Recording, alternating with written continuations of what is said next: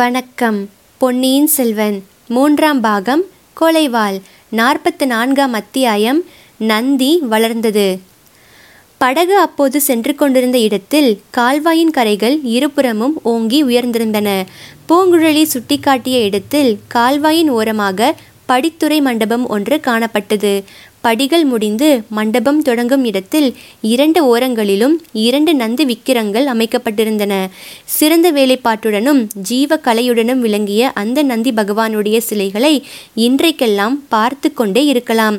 இந்த சிலைகளின் முக்கியம் பற்றியே அம்மண்டபத்துக்கு நந்தி மண்டபம் என்ற பெயர் ஏற்பட்டிருந்தது. வருஷத்துக்கு ஒரு முறை வசந்த உற்சவத்தின் போது திருநாகை காரோணத்து காயாரோகண சுவாமியும் நீலாய தாட்சியம்மனும் அந்த மண்டபத்திற்கு விஜயம் செய்து கொலுவீற்றிருப்பது வழக்கம். அப்போது மக்கள் திரள் திரளாக அங்கே வந்து சேர்வார்கள். உற்சவம் பார்த்துவிட்டு நிலாவிருந்தும் அருந்துவிட்டு திரும்பிச் செல்வார்கள். நகரத்திலிருந்து சற்று தூரத்தில் இருந்தபடியால் மற்ற சாதாரண நாட்களில் இங்கே ஜனங்கள் அதிகமாக வருவதில்லை. படகு மண்டபத்தை நெருங்கியது. மண்டபத்தில் இருந்த இரு பெண்மணிகளையும் பார்த்த பிறகு இளவரசனுக்கு வேறு எதிலும் பார்வையும் செல்லவில்லை, கவனமும் செல்லவில்லை. படகு நெருங்கி வந்தபோது இளைய பிராட்டி குந்தவை படிகளில் இறங்கி கீழ்படிக்கு வந்தாள். வானதியோ மண்டபத்திலேயே தூண் ஒன்றின் பின்னால் பாதி மறைந்தும் மறையாமலும் நின்று கொண்டிருந்தாள். படித்துறை அருகில் வந்து படகு நின்றது. இளவரசன் இறங்குவதற்கு படகில் இருந்தபடி சேந்த நமுதனும் படியில் நின்றபடி இளைய பிராட்டியும் உதவி செய்தார்கள். சேந்த நமுதனும் பூங்குழலியும் படகை பின்னோக்கி செலுத்தி கொண்டு போய் சிறிது தூரத்தில் நிறுத்தினார்கள். தம்பி, எப்படி மெலிந்துவிட்டாய் என்று குந்தவை கூறியபோது அவளுடைய கனிந்த குரலிலே கண்ணீர் கலந்து தொனித்தது. பொன்னியின் செல்வன், என் உடம்பு மெலிவு இருக்கட்டும் அக்கா, உன்முகம் ஏன் இப்படி வாடி இருக்கிறது? என்னை கண்டதும் உன்முகம் தாமரை போல் மலருவது வழக்கமாயிற்றே. இன்றைக்கு ஏன் உன் முகச்சந்திரனை மேகம் மறைத்திருக்கிறது? உன் கண்கள் ஏன் கலங்கியிருக்கின்றன? ஆஹா, உன் உள்ளத்தை புண்படுத்தி வேதனையளித்த எத்தனையோ காரியங்கள் நிகழ்ந்திருக்க வேண்டும். இல்லாவிடில் எனக்கு அவ்வளவு அவசரமான ஓலை அனுப்பியிருக்க மாட்டாய் என்றான். ஆம் தம்பி, எத்தனையோ அவசரமான விஷயங்கள் சொல்ல வேண்டும், கேட்க வேண்டும். இலங்கையில் தங்க சிம்மாசனத்தை வேண்டாம் என்று தள்ளிய வள்ளலே, இந்த கருங்கல் சிம்மாசனத்தில் சிறிது நேரம் உட்கார்ந்து கொள் என்றாள். பொன்னியின் செல்வன் உட்காரும்போது தமக்கையின் பாதங்களை தொட்டு கண்ணில் ஒத்தி கொண்டான். குந்தவை அவனுடைய தலையை கரத்தினால் தொட்டு உச்சி முகர்ந்தாள். அவளுடைய கண்ணில் மேலும் கண்ணீர் ததும்பியது. இருவரும் உட்கார்ந்த பிறகு குந்தவை, தம்பி, உன்னை இன்றைக்கு நான் இங்கு வருவித்திருக்கவே கூடாது. சூடாமணி விகாரத்தின் தலைவர் உனக்கு உடம்பு நன்றாக குணமாகிவிட்டது என்று செய்தி அனுப்பினார். அது சரியல்ல. சுரம் உன்னை வாட்டி எடுத்திருக்கிறது. ஆனால் உன்னை பார்க்காமல் இருக்கவும் என்னால் முடியவில்லை. ஆனைமங்கலம் வந்த பிறகு ஒவ்வொரு கணமும் ஒரு யுகமாக சென்று கொண்டிருந்தது என்றாள். அக்கா, என்னை இங்கு வருவித்தது பற்றி நீ கவலைப்பட வேண்டாம். நீ மட்டும் படகு அனுப்பாமல் இருந்தால் நான் இத்தனை நேரம் பழையாறைக்கே புறப்பட்டிருப்பேன். கடுமையான சுரத்திலேயும் கூட உன்னுடைய ஓலைதான் என் மனத்தை வருத்தி கொண்டிருந்தது. அந்த ஓலையை ஒருவரிடம் அனுப்பியிருந்தாயே. அந்த வானர் குலத்து வந்தியத்தேவரை போன்ற தீரரை நான் பார்த்ததே இல்லை. எத்தனையோ விதமாக அவரை சோதித்தேன். எல்லாவற்றிலும் தேறிவிட்டார். அவர் இப்போது எங்கே அக்கா? குந்தவையின் முகச்சந்திரனை மறைத்திருந்த மேகத்திரை சிறிது அகன்றது. பவள இதழ்கள் திறந்து முத்துப்பற்கள் தெரியும்படி புன்னகை பூத்து, தம்பி, அவரை பற்றி இப்போது என்ன கவலை? வேறு எவ்வளவோ விஷயங்கள் இருக்கின்றன என்றாள். என்ன அப்படி பேசுகிறாய் அக்கா? உனக்கு அதிருப்தி அளிக்கும்படி நடந்து கொண்டாரா? இல்லை இல்லை, நான் ஏன் அதிருப்தி அடைய வேண்டும்? உன்னை அழைத்து கொண்டு வந்து சேர்ப்பதாக வாக்களித்தார். அந்த வாக்கை அவர் நிறைவேற்றி விட்டார். அதற்காக அவர் செய்த தந்திர மந்திரங்களையும் கை கொண்ட சூழ்ச்சி வித்தைகளையும் நினைக்க நினைக்க எனக்கு ஆச்சரியமாக இருக்கிறது. அவர் எங்கே அக்கா?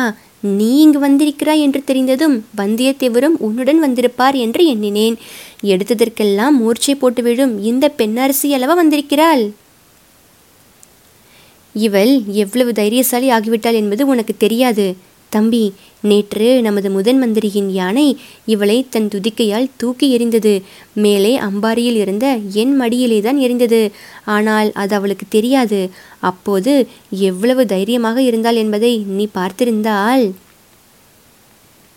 போதும், உன்னுடைய தோழியின் புகழை நிறுத்திக்கொள். என் நண்பரை பற்றி சொல். அவரை பற்றி என்ன சொல்வது? அவர் வந்த காரியம் ஆகிவிட்டது. திரும்பி அவருடைய எஜமானன் ஆதித்த கரிகாலனிடம் போய்விட்டார். அப்படியானால் அவர் வாக்கு தவறிவிட்டார். தாம் காஞ்சிக்கு போகப் போவதில்லை என்றும் சோழ நாட்டிலேயே இருந்துவிடப் போவதாகவும் கூறினாரே, அது எப்படி சாத்தியம்? சோழ நாட்டில் இருந்து அவர் என்ன செய்வது? இங்கே உள்ளவர்களின் கதியே நாளைக்கு என்ன ஆகும் என்று தெரியாமல் இருக்கிறது.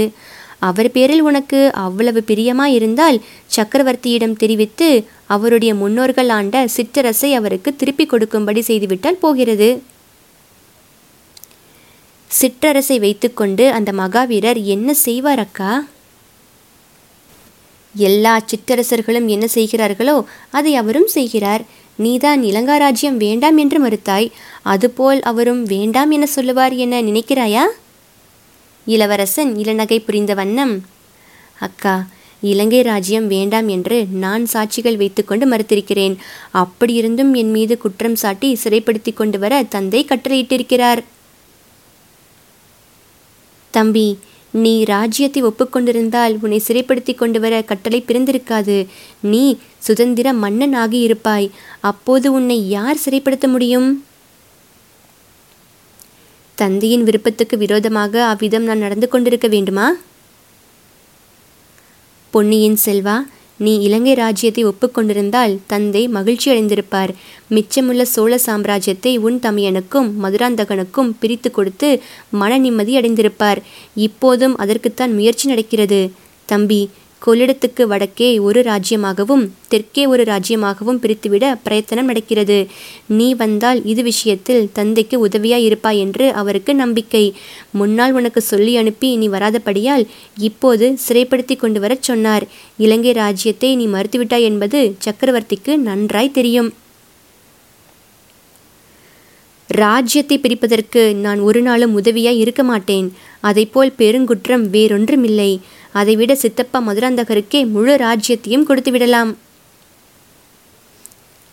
அப்படியானால் முதன் மந்திரியும் நீயும் ஒரே மாதிரி அபிப்பிராயம் கொண்டிருக்கிறீர்கள்? ஆம், முதன் மந்திரியும் அப்படித்தான் கருதுகிறார். இலங்கைக்கு அவர் வந்ததே இதை பற்றி என்னுடன் கலந்து பேசுவதற்காகத்தான். அக்கா, இலங்கை ராஜ்யத்தை நான் வேண்டாம் என்று மறுத்ததின் உண்மை காரணத்தை சொல்லட்டுமா? என்னிடம் சொல்லாமல் வேறு யாரிடம் சொல்வாய் தம்பி? ஆம், என் அந்தரங்கத்தை சொல்வதற்கு வேறு யாரும் இல்லைதான். இலங்கைக்கு போவதற்கு முன்னால் அந்நாட்டை பற்றி பிரமாதமாக எண்ணியிருந்தேன். போன பிறகுதான் அது எவ்வளவு சிறிய நாடு என்று தெரிந்தது. குதிரையில் அல்லது யானையில் ஏறி புறப்பட்டால் ஒரே நாளில் அந்நாட்டின் மேற்கு கடற்கரையிலிருந்து கிழக்கு கடற்கரைக்கு போய்விடலாம். சோழ நாடு மட்டும் அதைவிட பெரிதா தம்பி? எந்த நாட்டையும் அப்படி ஒரே நாளில் குதிரை ஏறி கடந்துவிட முடியாதா? சோழ நாடும் சிறியதுதான். ஆகையினால் சோழ நாட்டு கிரீடத்தை எனக்கு யாரேனும் அளித்தாலும் வேண்டாம் என்றுதான் சொல்வேன். இந்த தெய்வ தமிழகத்தை சோழ நாடு, பாண்டிய நாடு, சேர நாடு என்று பிரித்தார்களே, அவர்கள் பெரிய குற்றம் செய்தார்கள். அதனாலேதான் தமிழகத்தில் வீராதி வீரர்கள் பிறந்தும் இந்த நாடு சோபிப்பதில்லை. வடநாட்டிலே சித்திரகுப்தர் என்ன, அசோகர் என்ன, சமுத்திரகுப்தர் என்ன, விக்ரமாதித்யர் என்ன, ஹர்ஷவர்த்தனர் என்ன, இப்படி மகா சக்கரவர்த்திகள் தோன்றி மகா சாம்ராஜ்யங்களை ஆண்டிருக்கிறார்கள். தமிழ்நாட்டில் அவ்விதம் யாரேனும் பெரிய சாம்ராஜ்யத்தை ஸ்தாபித்து ஆண்டது உண்டா? காஞ்சி பல்லவர் குலத்தில் மகேந்திர சக்கரவர்த்தியும் மாமல்லரும் இருந்தார்கள். பிறகு அந்த குலமும் க்ஷீணித்து விட்டது. அக்கா, நான் ராஜ்யம் ஆளுவதாயிருந்தால் இந்த மாதிரி சின்னஞ்சிறு ராஜ்யத்தை ஆளமாட்டேன். இலங்கை முதல் கங்கை வரையில் பரவி நிலை பெற்ற ராஜ்யத்தை ஆளுவேன். மாலத்தீவிலிருந்து சாவகத்தீவு வரையில் தூர தூர தேசங்களில் புலிகொடி பறக்கும் மகா சோழ சாம்ராஜ்யத்தின் சிம்மாசனத்தில் வீற்றிருப்பேன். என்னை பைத்தியக்காரன் என்று தானே எண்ணுகிறாய்? இல்லை அருள்வர்மா, என்னைப்போல் ஆகாச கோட்டைகள் கட்டுவதற்கும் கற்பனை கனவுகள் காண்பதற்கும் நீயும் ஒருவன் இருக்கிறாயே என்று எண்ணி மகிழ்கிறேன். நீ பைத்தியக்காரனாய் இருந்தால் நான் உன்னை விட பெரிய பைத்தியக்காரி. நம்முடைய தந்தையின் பாட்டனார் பராந்தக சக்கரவர்த்தி அப்படியெல்லாம் மனோராஜ்யம் செய்திருந்தார் என்பதை நான் அறிவேன். அவர் காலத்தில் அது பூரணமாய் நிறைவேறவில்லை. ஆனால் என்னுடைய ஆயுட்காலத்தில் நான் அதை பார்க்கப் போகிறேன். சோழ சாம்ராஜ்யம் இலங்கை முதல் கங்கை வரையிலும் மாலத்தீவு முதல் சாவகம் வரையிலும் பறந்து விஸ்தரிப்பதை பார்த்துவிட்டுத்தான் நான் சாகப் போகிறேன். இந்த என் எண்ணம் என் தமையன் ஆதித்த கரிகாலனால் நிறைவேறும் என்று ஒரு காலத்தில் நம்பினேன். அந்த நம்பிக்கை எனக்கு இப்போது போய்விட்டது. ஆதித்த கரிகாலன் மகாவீரன். ஆனால் மனத்தை கட்டுப்படுத்தும் ஆற்றல் அவனிடம் இல்லை. அதனால் அவன் பெரிய காரியங்களை சாதிக்க முடியாது. என் மனோரதம் உன்னால் நிறைவேறும் என்ற ஆசை எனக்கு இன்னும் இருக்கிறது. ஒருவேளை அதுவும் கைகூடாமல் போகலாம். அதனாலும் நான் நிராசை அடைய மாட்டேன்.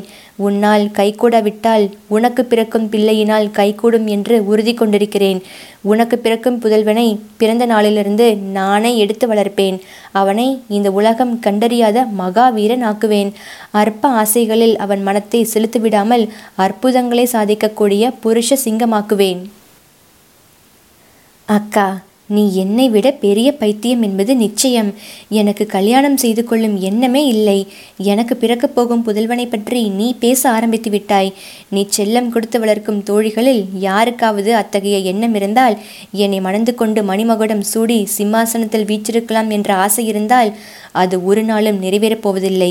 இதை நிச்சயமாய் அவர்களுக்கு சொல்லிவிடு என்று பொன்னியின் செல்வன் கூறியபோது அவனுடைய பார்வை ஒரு கணம் மண்டபத்தின் தூணுக்கு பின்னால் நின்றிருந்த வானதியின் பால் சென்றது. மறுகணம் அவன் திரும்பிய போது அவனுக்கெதிரே இருந்த படித்துறை நந்தி விக்கிரத்தை பார்த்தான். அக்கா, ஒரு செய்தி. இலங்கை சிறிய ராஜ்யமாயிருந்தாலும் அந்த ராஜ்யத்தை முற்காலத்தில் ஆண்ட மன்னர்கள் மகா புருஷர்கள், பெரிய உள்ளங்களை படித்தவர்கள். அவர்கள் பெரிய பெரிய திட்டங்களை போட்டு பெரிய பெரிய காரியங்களை சாதித்தார்கள். செங்கல்களை கொண்டு மலை போன்ற மேக மண்டலத்தை அளாவிய புத்த ஸ்தூபங்களை நிர்மாணித்தார்கள். 1000-2000 அறைகள் உள்ள புத்த விகாரங்களை கட்டினார்கள். 10000 தூண்கள் உள்ள மண்டபங்களை எழுப்பினார்கள்.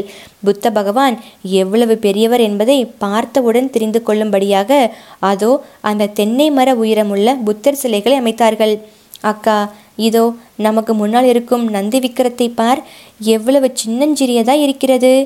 அடியும் முடியும் காண முடியாத மகாதேவரின் வாகனமாகிய நந்தி இவ்வளவு சிறியதாகவா இருக்கும்? கைலாசத்தில் பரமசிவனுடைய பரிவாரங்களோ பூதகணங்கள். அந்த பூதகணங்கள் அடிக்கடி வந்து தொந்தரவு செய்யாமல் கைலாசத்தின் வாசலில் நின்று காவல் புரிகிறவர் நந்திதேவர். அவர் இவ்வளவு சிறிய உருவத்துடன் இருந்தால் பூதகணங்களை எப்படி தடுத்து நிறுத்த முடியும்? அதோ பாரக்கா, என் கண்முன்னால் இதோ இந்த நந்தி வளர்கிறது. வளர்ந்து வளர்ந்து வளர்ந்து பெரிதாகிறது.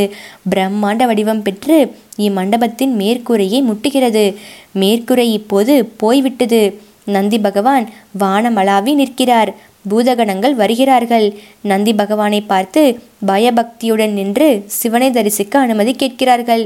நந்தி பகவான் அவ்வளவு பெரியவராய் இருந்தால் சிவபெருமான் வீற்றிருக்கும் ஆலயம் எப்படி இருக்க வேண்டும்? தக்ஷிணமேரு என்று சொல்லும்படி வானை அளாவிய கோபுரம் அமைக்க வேண்டாமா? அதற்கு தக்கபடி பிரகாரங்கள் இருக்க வேண்டாமா? இப்போது சோழ நாட்டில் உள்ள கோயில்கள் அகஸ்திய முனிவர் கோயில் கொள்வதற்கு ஏற்றவை, சிவபெருமானுக்கு உகந்தவை அல்ல. எனக்கு ராஜ்யமும் வேண்டாம், ஒன்றும் வேண்டாம். சோழ சிம்மாசனத்தில் யார் அமர்ந்தாலும் ஆலய திருப்பணி அதிகாரியாக என்னை நியமிக்கும்படி கேட்டுக்கொள்வேன். தம்பி, நம் 2 பேரில் பைத்தியம் யாருக்கு அதிகம் என்று போட்டி போட வேண்டியதுதான். தற்சமயம் இந்த சோழ நாட்டை பேரபாயம் சூழ்ந்திருக்கிறது. உட்பகைவர்களாலும் வெளி பகைவர்களாலும் சிநேகிதர் போல் நடிக்கும் பகைவர்களாலும் அபாயம் ஏற்பட்டிருக்கிறது. சில காலமாக நான் அடிக்கடி ஒரு பயங்கரமான கனவு காண்கிறேன். மின்னல் என ஒளி வீசும் கூரிய கொலைவாள் ஒன்று என் அகக்கண் முன்னால் தோன்றுகிறது. அது யார் மேலேயோ விழப்போகிறது. அது யார் என்பது எனக்கு தெரியவில்லை. சோழ குலத்தைச் சேர்ந்த யாராவது அந்த கொலைவாளுக்கு இரையாக போகிறார்களா? அல்லது இந்த சோழ ராஜ்யத்தை 2ஆக துண்டு செய்து நாசமாக்கப் போகும் கொலைவாளா அது என்று தெரியவில்லை. நீயும் நானும் யோசித்து முயற்சி செய்துதான் அத்தகைய அபாயம் இந்நாட்டுக்கு ஏற்படாமல் தடுக்க வேண்டும் என்றாள் இளைய பிராட்டி. ஆமக்கா, வல்லவரையர் கூறிய விவரங்களிலிருந்து எனக்கும் அவ்வாறுதான் தோன்றுகிறது. முக்கியமான பயம் சோழ குலத்துக்கு யாரிடமிருந்து வரப்போகிறது என்பதை அறிவாயல்லவா என்றான் இளவரசன். பழுவோர் இளையராணி நந்தினியை தானே குறிப்பிடுகிறாய் தம்பி? ஆமக்கா, அவள் யார் என்பதையும் அறிவாயல்லவா? வந்தியத்தேவர் கூறிய விவரங்களிலிருந்து அதையும் அறிந்து கொண்டேன். ஆகையினாலேயே இவ்வளவு அவசரமாக உன்னை பார்க்க வந்தேன் என்றாள் குந்தவை.